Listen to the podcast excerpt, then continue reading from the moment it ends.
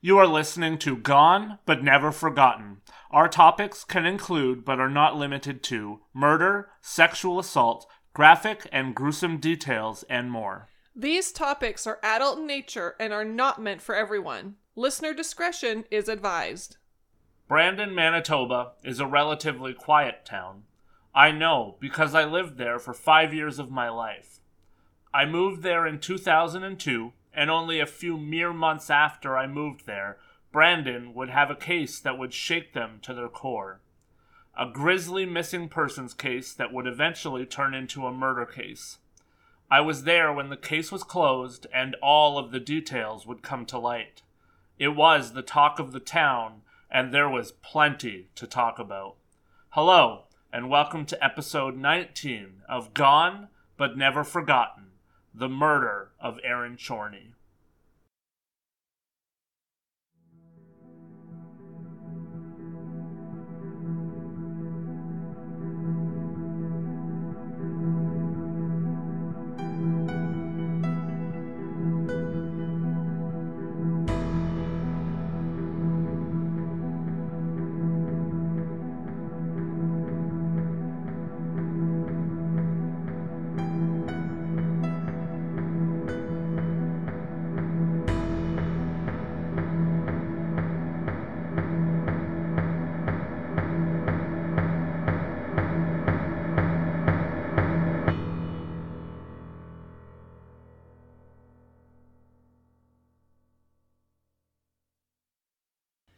Hello, everyone, and welcome to Gone But Never Forgotten. You will notice, starting with this week's episode, that we're going to open up the topics that we cover a little bit to include solved murders and serial killers. This is in response to many of our listeners who have said that they do believe that there are things to be gleaned and learned from cases that have been closed. Things to see in terms of warning signs, and definitely stories to be told of people who are gone and the perpetrators who are possibly still living amongst us, whether that be behind bars or on the streets again. This will be our first murder case that we will discuss that did have a conviction, and the case is closed. That's right. We're nothing without our beloved listeners, and we will always try to take note of cases that people bring to us and also compliments and criticism that we find from conversations with you. Just a reminder, we are very easy to find on social media, and we do love to interact with our fans. You can find us on Twitter at GBNF Podcast, on Facebook at facebook.com forward slash GBNF Podcast, on Instagram at GBNF Pod, and of course on Patreon at patreon.com forward slash GBNF Podcast. We can also be emailed at gbnfpod at gmail.com. And Julie is working on a TikTok account, so watch for that in the near future. We appreciate all compliments, criticisms, and comments, so please feel free to reach out. With the housekeeping out of the way, why don't we get down to business of telling the story of Erin Chorney? That sounds like a plan.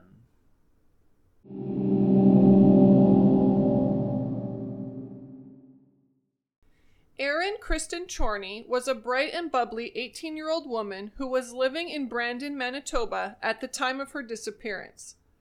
She was extremely close with her family, and her parents described her as a rebellious spirit who was incredibly outgoing and loved to be around her friends at every possible opportunity. Erin's parents, Debbie and Darcy, were divorced, but from all vantage points, the family seemed to continue to work very well after the divorce and Erin spent equal amounts of times with her mom and her dad. Erin was known to be a partier, but that is not to say that her partying got out of hand all the time, so to speak. It was more an avenue for her to tap into that outgoing nature and be around as many friends as possible at any given time. Erin did have her struggles, certainly, as most teenagers do.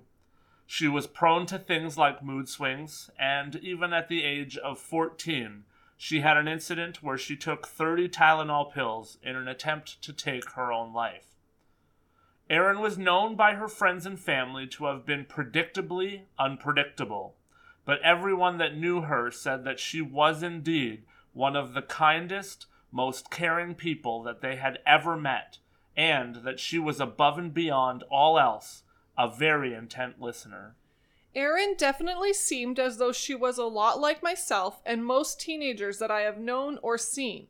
She appeared to be someone who was constantly looking to find exactly who she was and exactly what she was meant to do. Erin was definitely all over the map in most areas of her life. That much is for sure. But at the age of 18, who wasn't? She was known to go into party binges that could last days and even a week at a time, often not telling her parents where she was, but always staying in touch to let them know that she was safe. She was a dreamer. She wanted to be a writer, a counselor, or a defense attorney, depending when you spoke to her. But one thing was for sure Erin wanted to be noticed. Erin wanted to stand out and most of all, Erin wanted to be known by those around her. Unfortunately for Erin and everyone that knew her, she would become very well known for all of the wrong reasons. It was in 2001, a year before Erin's disappearance, that she would meet her boyfriend, Michael Bridges, at a bar. They were both there with friends, and Bridges was dating one of Erin's friends. Bridges and his girlfriend at the time had a disagreement at the bar, and Bridges stormed out of the room. Erin, ever the caring person, followed Bridges, and the two of them started to have a conversation about the argument. And that stretched on as they talked about many more things and discovered that they, in fact, had quite a connection. In my experience, that is never quite the way you want to meet someone. Generally, when you see a situation that looks not so great between two people that are in a relationship, that's something that you probably want to steer clear of. But for Erin, I believe she saw the best in people. Erin was one of those people, like myself, I think, who knows all that they have been through and all that they have persevered through, and feels that they need to try to give everyone the benefit of the doubt. Not long after their chance meeting, Bridges would break up with his girlfriend, and Erin and Bridges would begin dating. Initially, both of Erin's parents said that they thought that Bridges seemed to be a very polite and sincere young man. Erin's dad had since said that he had had a few conversations with Erin about Bridges after they had been dating for a while, and that she had indeed told him that Bridges tended to be a rather abusive person at times, even being controlling, jealous, and violent. She said that Bridges had not ever been violent towards her, but that he would often yell and scream at her in arguments, and that he had broken her things in fits of rage when they were arguing. He was adamant that she be with him at all times, not even allowing her to see her friends without him present. Yeah, he definitely seems like an incredibly jealous and controlling man. I think that a lot of us have sadly been in this situation with a partner where they start to treat us like an object or something that is owned rather than someone that we are in a partnership with. It's heartbreaking to see, it's heartbreaking to live through, and as most people know, most times things do not end well in situations like this. Things tend to escalate in situations like this rather than de escalate, and this situation was sadly not any different. On March 10th, 2002, Erin and her friend Lindsay went over to Bridges' house. He lived with his mom, and as the night progressed, Lindsay fell asleep and Erin and Bridges would continue drinking. At around 6:30 a.m., Bridges had gotten incredibly drunk and he started to argue with Erin. As the argument escalated, he grabbed Erin around the neck with both of his hands climbed on top of her, and started to squeeze so that she could not breathe. He then would slam her head against the wall several times. In defense, Erin grabbed his lip and pulled hard while also trying to get him off of her. Obviously, the noise of the scuffle was escalating as Erin tried to stop Bridges' attack, and this awakened Lindsay in the other room. Lindsay then entered the room and punched Bridges in the head, which stopped him and he was momentarily in a state of shock, and Lindsay was able to get Erin out from underneath of him. Bridges, then in a state of rage, attacked Lindsay as well, punching her in the stomach multiple times. At this point, Bridges' mom awakened as well and started screaming until everyone finally stopped. At which point, Bridges then told his mom that Erin and Lindsay had attacked him unprovoked, and the young women obviously told her that they were defending themselves from Bridges, not the other way around. Bridges' mom then drove both back to Erin's father's house where they told him about the entire ordeal. Erin told her dad that she wanted to press charges against Bridges, and he drove both Erin and Lindsay to the police station where both Erin and Lindsay filed statements that corroborated their individual stories.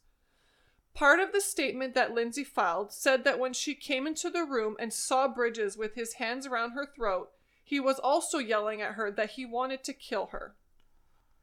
Later on that day, March 11th, 2002, Bridges was arrested and charged with assault causing bodily harm and choking someone to overcome resistance. Bridges would refuse to say anything to the police, instead, asking for a lawyer.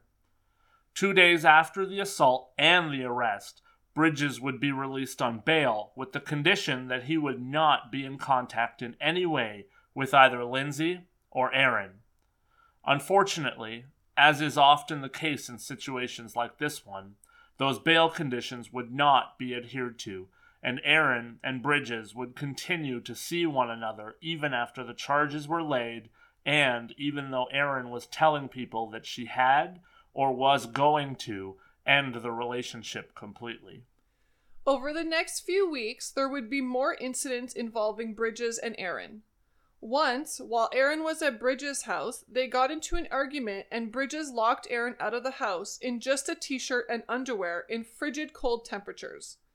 Thankfully, in that situation, Bridges' mother eventually noticed what was going on and let Erin back into the house. Another time, while at a bar with Bridges and some friends, he would get into an argument with Erin and he started to drag her around the bar. He would have he would have to be forcibly removed from the bar by a bouncer. Finally, another time, showing just how brazen he was, he would run into Erin at a restaurant with her father, and when Erin and her dad went to leave, Bridges blocked Erin and said that she was not allowed to leave without him. Erin's dad asserted himself here and said that they were in fact leaving and they were able to leave together. There were also reports from friends of Erin of other manipulative and obsessive traits from Bridges, such as calling her house for an hour on end to try and get her on the phone. Erin did finally explicitly tell Bridges as well that the relationship was over, but Bridges was not willing to let it or her go. On April 20th, 2002, the day before Erin went missing, there was a con- there was contact once again from Bridges to Erin, this time through a friend of his, also named Michael. This was because a part of the stipulations that had been placed on Bridges pertaining to the bail and the charges against him was that he was not allowed to make any direct contact like phone calls to Erin himself. As the family sat down to dinner that day, a phone call came in for Erin. The call was very short, and Erin hung up the phone. The phone would then ring a second time and a third time. The second call was short, and the third call was longer, and Erin would finally tell her parents that she was going out for coffee with friends. Erin would get in the back seat of a four door car with two people inside, but nobody got a good look at who Erin was with when she left the house. At about 2 a.m., Erin's 16 year old brother Ryan would get a call from Erin. Ryan said that he could tell she was drunk and it sounded as though she was at a party. Erin asked her brother if he would be willing to pick her up, something that she was apt to do. Unfortunately for Erin and for everyone else involved, on this night, Ryan said no. He was busy with other things and did not have time to come and pick Erin up, and he had class in a few hours. This would heartbreakingly be the last time that Ryan or anyone else would hear from Erin. Even though Erin did not return home the next day, her family was not concerned. It was a regular occurrence for Erin to go out and spend days partying. What did start to bother her mom, though, was the fact that Erin did not call to check in. That was something that Erin had always been very good at. Even though she loved to party, she also made sure that her family knew where she was and that she was safe. The second day, Erin's mom started to get more concerned and started to make phone calls to Erin's friends to see if she could make contact or at least find out where Erin was. This was sadly to mm-hmm. no avail. At this point, Erin's mom and dad spoke and decided they would not panic just yet and that they would hold off on reporting her missing to the police. As mentioned, they were used to Erin being gone for longer periods of time, and on top of that, she was now legally an adult as she was 18 years old. They felt it was too soon for Erin to be reported missing, and as she was an adult, they assumed that the police would not take their concerns seriously anyways. On April 27th, 2002, six days after Erin left her parents' home for coffee with two unknown people, Erin's parents went to the Brandon police to report Erin missing. They made the police aware that Erin was on antidepressants and that they were indeed worried that she did not have any medication, money, or anything else that she would potentially need to survive. They also did tell police that they believed that the person that Erin had left with was her ex, Bridges. They believed that that was why she had not told them where she was going or who she was going with. They also told the police that there was, in fact, that outstanding assault charge filed against Bridges by Erin, so that the police would understand why they were concerned if that was indeed the case. A press release was sent out regarding the disappearance of Erin. Unfortunately, it did not take long for the police to find something else that was very concerning. As they went through the charges that were filed against Bridges, they realized that Bridges had entered a plea deal in regard to the charges against him. He had pled guilty to two of the assault charges against him, the lesser two charges, and in turn had been given only two years of probation and was also ordered to have zero contact with Erin or with her friend that was involved, Lindsay. Bridges had also agreed to take anger management courses and also seek help for addiction. This plea deal was concerning because Bridges had entered the plea deal just one day before, on April 26, six days after Erin had gone missing. The police would begin their search in earnest interviewing anyone and everyone that they could. The things that continued to come up were things that we've already mentioned here. Friends brought up Erin's love for parties and drugs and alcohol, and friends also brought up the terrible relationship that Erin had been in with Bridges and the toxicity of said relationship. Based on the testimony of people that knew Erin best, the police now had enough evidence to bring Bridges in for questioning. During his interview with police, Bridges seemed to start off pretty open about things. He confirmed that he had indeed been the person that Erin had left the house with on the 20th. He then said that he and Erin had gone back to his house because it was quiet there because his family was gone away. He then said that Erin told him that she needed to leave. She left his house at 11:30 p.m. and that was the last time that he had seen her. She had not told him where she was going. When the police asked him about his plea deal, he told police that after speaking with Erin, he had decided that it was best to just own up to what he had done and face the consequences so that he could move on with his life. He wanted to retain a friendship with Erin, he said.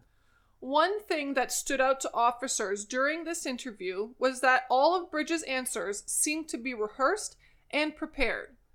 They also found it quite strange that he seemingly had no emotions towards Erin being missing, as he told officers that he just believed that Erin was out partying and was seeking attention. When the tapes of the interview were studied, Many of his body actions caught the eyes of investigators, along with the fact that he was speaking of Erin in the past tense. Police believed they were on the right track. They asked him if he would be willing to take a polygraph test. He said that he would. Police believed that Bridges knew where Erin was and that if something had happened to her, they believed that he was likely involved. However, without any concrete evidence to hold him or charge him, police had to let him go. Even though police believed that they had their person of interest, they did not want to close down any other avenues and continued to interview family and friends of Bridges and of Erin. Trying as hard as they could to disqualify as many people as they could from the case, all the while trying to find evidence that would allow them to get warrants on Bridges. During these interviews, police did find out a little bit more information, including the reason why Bridges was trying so hard to get back in touch with Erin even after she had ended things. Bridges had decided that the best way for him to get rid of the charges against him was to convince Erin to have them dropped. He had pooled his resources and decided that he was going to offer Erin a considerable amount of money to have her do exactly that to save him from going to jail. After finding this information out, police again brought Bridges in for questioning. Point blank, Bridges was asked if he knew what had happened to Erin and if he had been involved with her disappearance. Bridges' response was a curt no. Then, like the wise ass that he seems to be, he told police that if they had any reason to believe that he was involved at all or that he was a suspect, they would be investigating his house and everything that he owned. He knew that because they weren't doing so, they must not have any concrete evidence against him. When police asked him again if he would be willing to take a lie detector test, this time he said no. He said his lawyer and his father had told him that he should not take one. As much as the police believed that much more was known by Bridges, they had no hard evidence that could get them any further down that path. The police tried to find anything that they could to get themselves a warrant to search his house. They had undercover police officers canvass the area and watch the area, but it was assumed he was aware that they were there and they were watching because he did nothing out of the ordinary and hardly left the house. Meanwhile, by the end of May, keeping all avenues open, police had fielded over 150 tips pertaining to seeing Erin or possible evidence that would let them know where Erin had gone. None of the tips ended up getting them any closer to solving the case. In mid June 2002, the police had managed to get a warrant to search Bridges' mother's vehicle as they had proof that that was one of the last spots that Erin had been seen, and they were operating under the impression that if something had indeed happened to Erin, it had likely taken place in that vehicle. The car was tested for any kind of blood or chemicals that could have been used to cover up a crime. Nothing came back. The car had been eliminated as a crime scene. In late July of 2002, police had finally managed to get a warrant to search Bridges' house. Unfortunately, they found absolutely nothing that was of use in terms of physical evidence. All that was found was a note from Bridges to himself that laid out in detail everything that he had said to the police thus far. At their wits' end, police realized that they were not getting any further along with the case and that they needed to start spreading their resources back out to other cases and other areas. Tips were running cold, and with no new information or leads to run with, things were not looking good. In the spring of 2003, though, something new happened. A letter was delivered to the Chorney house, and the writer of the letter made it sound pretty clear that they knew what had happened to Erin. The author wrote to the family that they were incredibly sorry for what had happened to Erin. A second letter was found in a public washroom, and that letter said that the author was sorry and that a friend had tried to convince them to go to the police with what they knew, but they couldn't. The writer of the second note also seemed to taunt police a little bit by telling them that they had gotten so close to finding the body, and that the, and the second letter also said that Erin had been buried. It was unknown if this letter was actually written by someone that knew where Erin was or not. The letters were tested extensively for fingerprints and DNA, but none was to be found. The police decided to try and coax the author out and see if they could get another letter. So they took to the media and published ads in newspapers asking for the author of the letters to come forward for questioning. This tactic worked, sort of, as one more letter was written. The letter stated that Erin was in fact dead and that the author had seen the burial site themselves. As frustrating as it was that they could not find the writer, this brought attention anew to Erin's case. At this time, the police now reached out to the RCMP. They still believed that Michael Bridges was the suspect in this case, and they believed that this case could be closed. They simply believed they needed one piece of evidence to start to put it all together. The Brandon police and the RCMP made the decision that they would use a Mr. Big Sting operation. Okay, can I stop you there? I'm sure that many of our listeners are unaware of what a Mr. Big operation is. Could you lay that out for us a little bit? Absolutely. This is taken directly from Wikipedia. Mr. Big, sometimes known as the Canadian technique, is a covert investigative procedure used by undercover police to elicit confessions from suspects in cold cases. police officers create a fictitious gray area or criminal organization and then seduce the suspect into joining the organization. This is done by building a relationship with the suspect and gaining their, their confidence. Then, they get the suspect to help them with a string of criminal acts such as theft, selling contraband, delivering goods, and things of that nature for which they get paid. Once the suspect trusts the system and the person that brought them in, they're generally persuaded to divulge information from their own criminal history so that they can officially be invited into the crime family. The technique has been around since the early 1990s and has been fairly successful. As of 2008, police have either cleared or charged 75% of their suspects that were involved in a Mr. Big sting. Of those prosecuted using the Mr. Big technique, roughly 95% have been convicted in the end of the crime that they were prosecuted for. Wow. Is that something that's used around the world? I assume that it's probably more popular here since you said that it's also called the Canadian technique. Well, yeah, this technique is used in various forms around the world. However, there are also many countries around the world that have actually banned this kind of technique as well. It's often viewed as a form of entrapment. On top of that, each particular sting operation costs approximately $150,000, and that's over and above the normal use of police resources on any given case.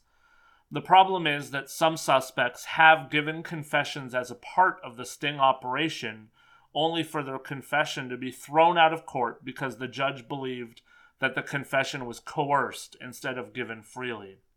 So, as you can imagine, in any Mr. Big Sting, the police need to work incredibly hard to stick with their script in order to ensure that any confession that they're given can be used in court and will hold up.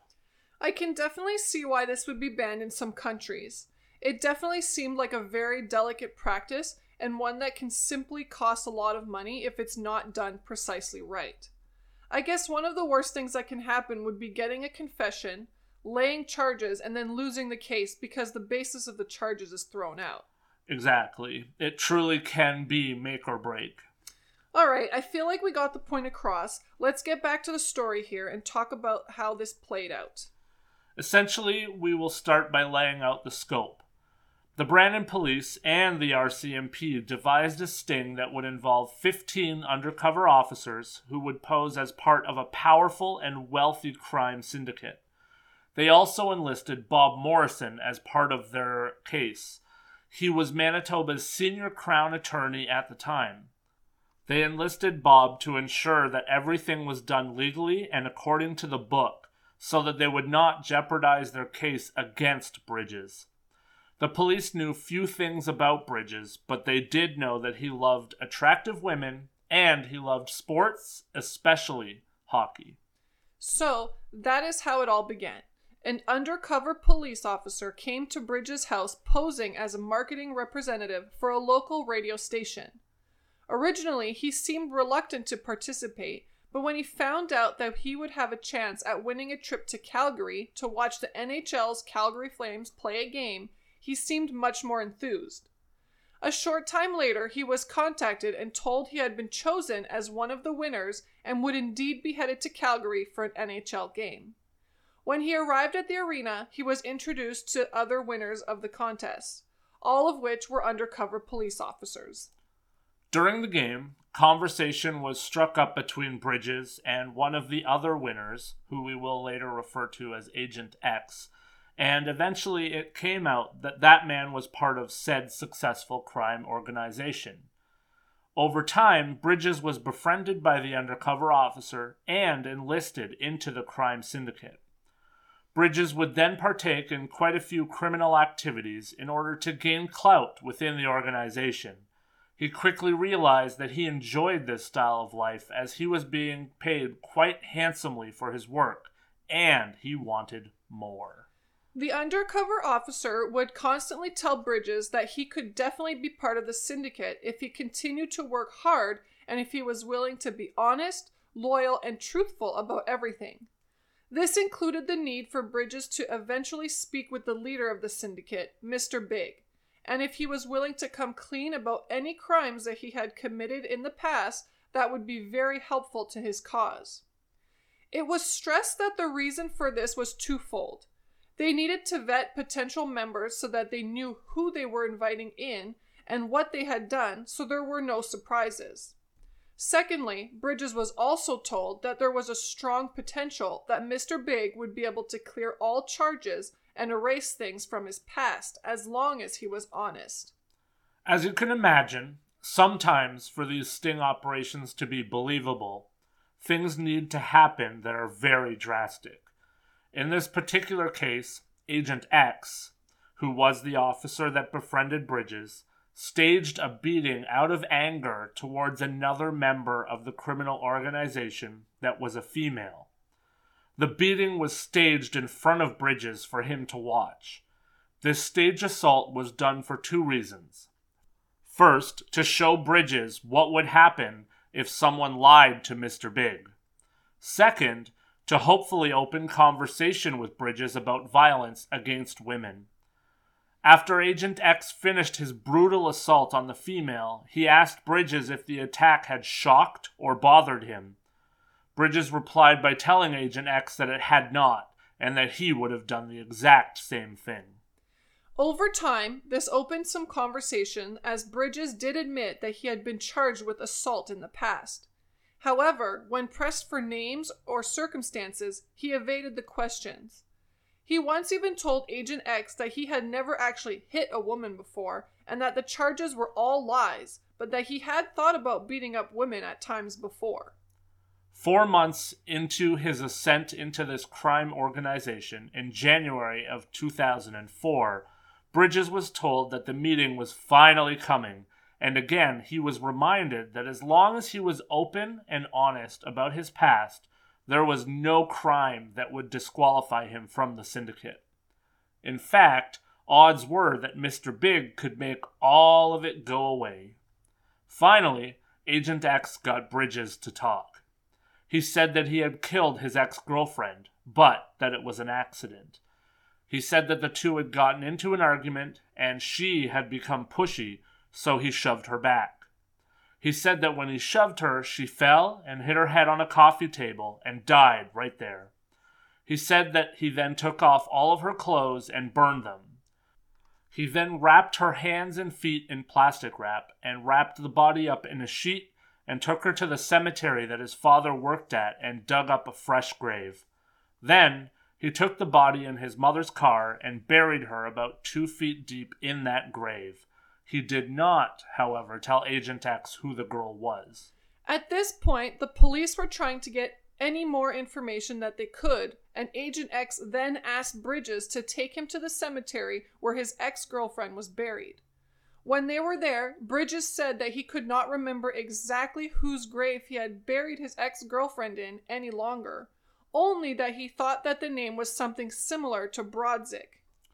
The next day, the two met up again, and this time Bridges was a little bit more open about things. He named Erin specifically and said that around 2 a.m., he and Erin had gotten into an argument about the charges against him. Michael grabbed her by the neck and choked her unconscious when she did not agree to his plans to make the charges go away. He then dragged her into the bathroom, undressed her, and shoved her entire body into the bathtub. He said that he cleaned her body to remove all DNA and then wrapped her in a white sheet and went to bed. The next day was when he buried Erin in the fresh grave. He said that he had cut up all of Erin's clothing and belongings and over time had slowly discarded all of them. All of the belongings were gone by the time the police searched his house. Finally, the police had what they needed. They needed to get as many details as they could, and they also wanted to get Bridges for first degree murder. That meant that they needed to get the confession on video, not just audio. Bridges was told that he was going to meet Mr. Big. Agent X told Bridges to clear his schedule for the week so that he could be ready at a moment's notice when Mr. Big was available. The police were now springing into action. On February 11, 2003, police started to set up at the cemetery. They checked for recently deceased people who had been buried at the cemetery that Bridges' father worked at within approximately six months of Erin's disappearance. The results were then narrowed down to people who had a name similar to Brodzik. Just after midnight, four holes were planned to be made with all precautions taken to ensure that evidence would not be disturbed. As they started to dig the third hole, they found a white sheet about two feet down. The time had come for Bridges to meet Mr. Big. On February 12th, Bridges and Agent X went to Winnipeg for the meeting with Mr. Big. While they were waiting, he was told that Mr. Big was running late. So, they went on a phone call with Mr. Big that was being recorded. The first question that Mr. Big asked was what Bridges' ex girlfriend's name was. This time, he said Erin Chorney. As he relayed all of the information that he had previously said, he showed no sorrow, sadness, or remorse whatsoever. He even added in more detail to ensure that Mr. Big would not think he was lying.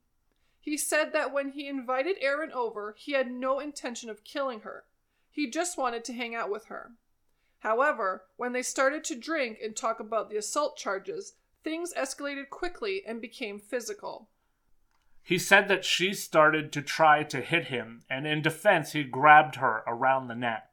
He choked her for around two minutes and said that she was he was overtaken by adrenaline as he accidentally choked Erin. When he stopped choking her, he said that she was wheezing. He realized that she was going to die, and he said that he had to finish her off because he knew he was already fucked. He said that even if she was only brain dead, he was going to jail. He then cut the cord off of a family appliance and choked her with that for over a minute, but that she would just not die. He said that he then took her to the bathtub and that she was so close to death and had no fight left in her that he stuck her head in the bathtub and didn't even need to hold her underneath the water. That's when he went to sleep until the next day, when he would transport her and bury her at the cemetery. Once he buried Erin's body, he placed a piece of cardboard atop the pile to make the topsoil look even so it wouldn't catch anyone's eye. At this point, there was no reason for Mr. Big to arrive. Officers knew that they had everything they needed to arrest Bridges. As they continued the ruse of waiting for Mr. Big, Bridges continued to tell Agent X in braggadocious manner about his continuous pattern of mistreating and abusing women, proudly and seemingly happy to get all of it off his chest to someone who seemingly did not judge him for it. As he was talking, the door opened and officers swarmed the room, arresting him for the murder of Erin Chorney. Bridges was stunned. All that he could muster was to keep asking if Agent X was a police officer the entire time. From there, officers began to dig up the body of Erin Chorney. Because the ground was so hard, in the midst of a Manitoba winter, they had to first defrost the ground using boiling water before they could even dig.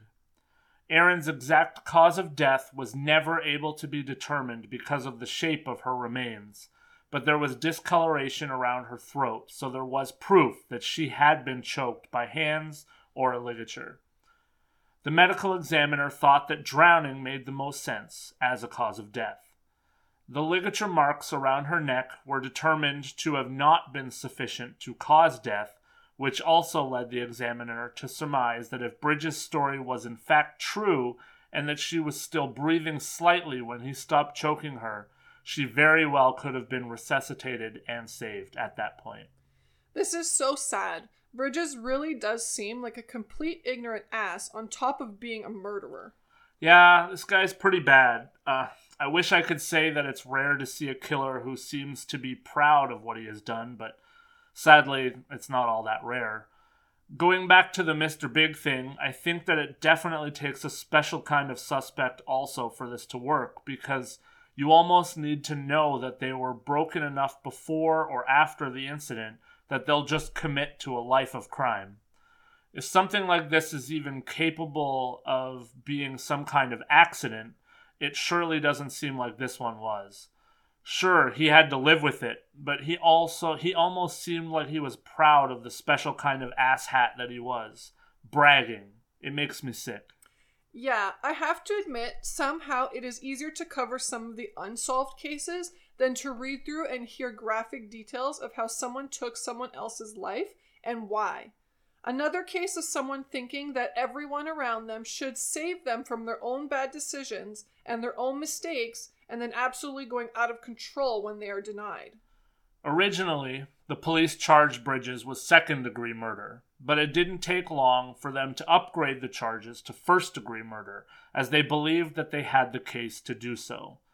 In June of 2005, the trial began, and Bridges was face to face with his friend, who was actually an undercover agent, as he testified against Bridges.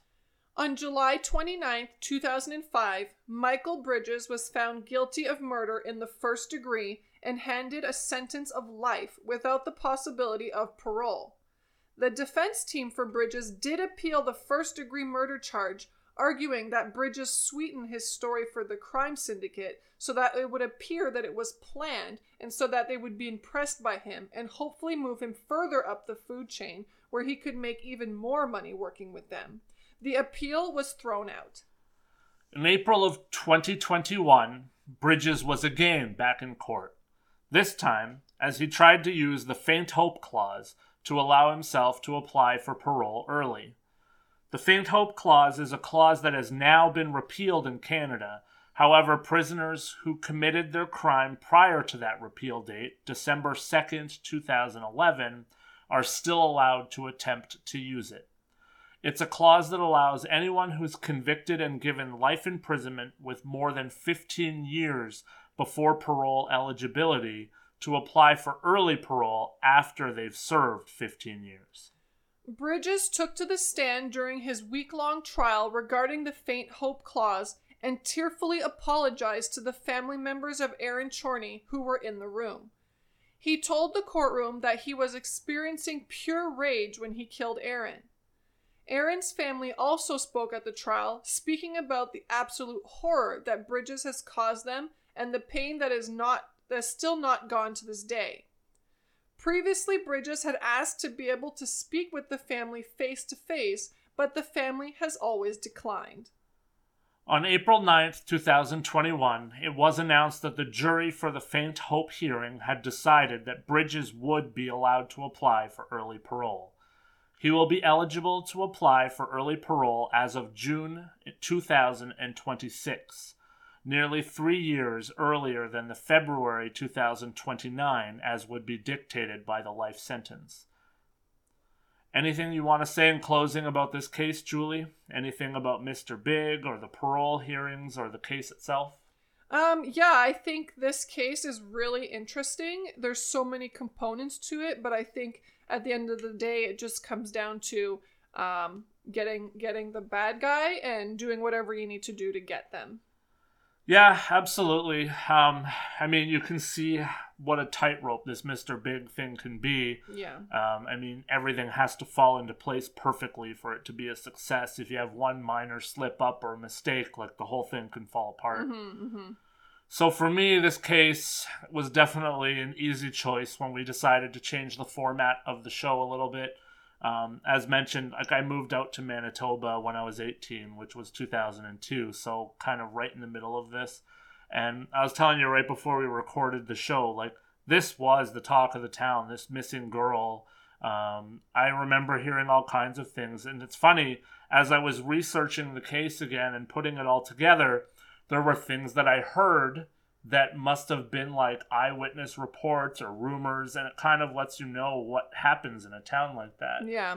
um i like i remember distinctly hearing that he wrapped the body in a sheet and took it to the cemetery in the back of like one of those big plastic wagons Mm-hmm. that was the talk of brandon and obviously like that's not what happened he took it he took erin's body in his mom's car Yeah.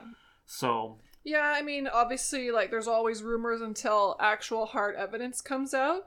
Um, but I'm really happy that they got him, even though it's, you know, kind of sucks that he gets that early parole. I am happy that he's been there for that many years, and hopefully, you know, he um, has actually some remorse because this poor girl, not only did he kill her, he also, it didn't seem like he gave her a very nice time while she was alive, you know, like, um, this just domestic violence and all that stuff is not good. So it's just very sad overall because uh, I feel like could have been avoided, or maybe someone should have stepped in or said, like, you know, you're not going there or whatever. You know, there's so many what ifs, but I do want to focus on Erin and just um, her situation.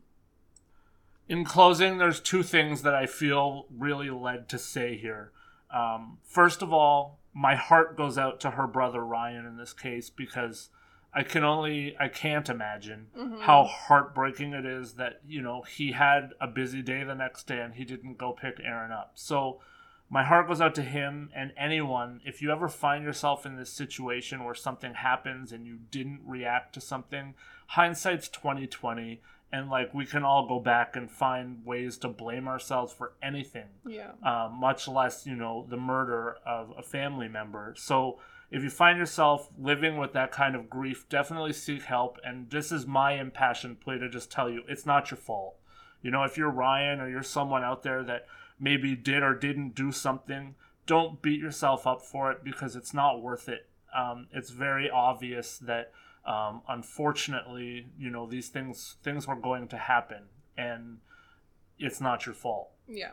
The second thing I want to say is if you find yourself in a situation where you are being abused by um, your partner, your friend, anyone really, call the authorities. Um, call the hotlines. There's hotlines in every province in Canada. There's hotlines in, in the country. Um, no matter what country you live in, there's phone numbers. There's people that will try to help you and that will try to get you out of harm's way in the best way possible.